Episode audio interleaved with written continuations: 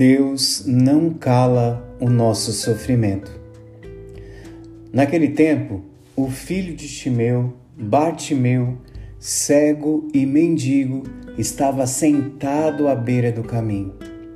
Quando ouviu dizer que Jesus, o Nazareno, estava passando, começou a gritar: Jesus, filho de Davi, tem piedade de mim. Muitos o repreendiam para que se calasse. Então Jesus parou e disse: Chamai-o. Eles o chamaram e disseram: Coragem, levanta-te, Jesus te chama. Jesus não para. Continua andando pelas vias da humanidade e do meio da multidão se escuta os gritos de Batimeu, um cego e mendigo sentado à beira do caminho. Os gritos são verdadeiras orações. Jesus, filho de Davi, tem piedade de mim. Talvez esperássemos que os discípulos de Jesus ficassem solidários com o pobre cego, que se aproximassem, que o ajudassem a encontrar Jesus. Mas não. Os discípulos tentam silenciar aquele grito, tentam abafar o sofrimento do homem sentado à beira do caminho. Não pensemos que essa atitude seja tão distante de nós. Será que eu nunca falei para alguém? Você deve ter fé, tem que agradecer por tudo, vai dar tudo certo.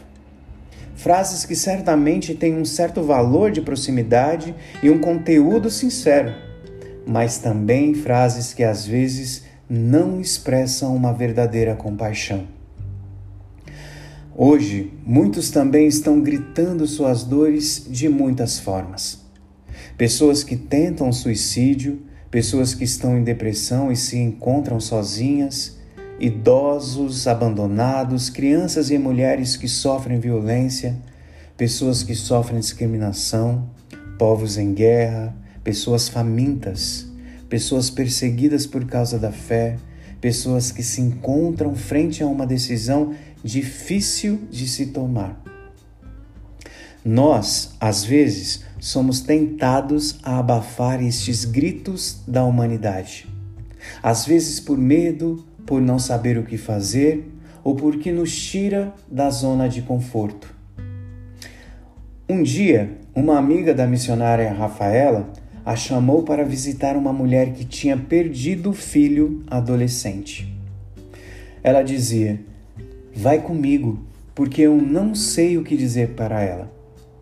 Rafaela foi e dizia para a amiga: Não devemos falar, devemos escutar a dor dessa mulher e ficar próximas. Deus não cala o grito do nosso sofrimento. Deus escuta a nossa dor, se faz próximo, se deixa mover por compaixão. Eu tenho a certeza de que quando nós gritamos, até quando gritamos contra Deus por causa da nossa dor, Ele chora conosco. Ele se comove com nossa dor.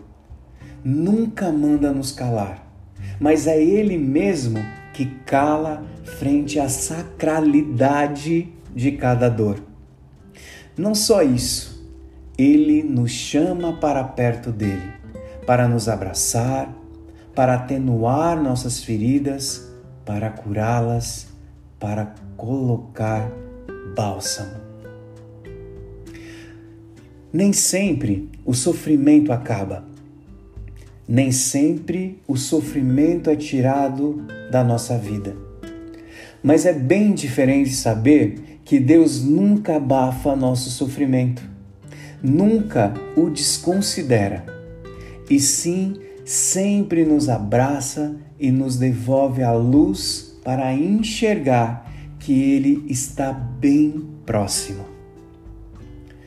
Senhor, que possamos ter a certeza de que somos sempre escutados na nossa dor e que possamos ter um coração parecido com o teu, para nunca silenciar a dor dos nossos irmãos, mas sim oferecer toda a nossa compaixão e ternura.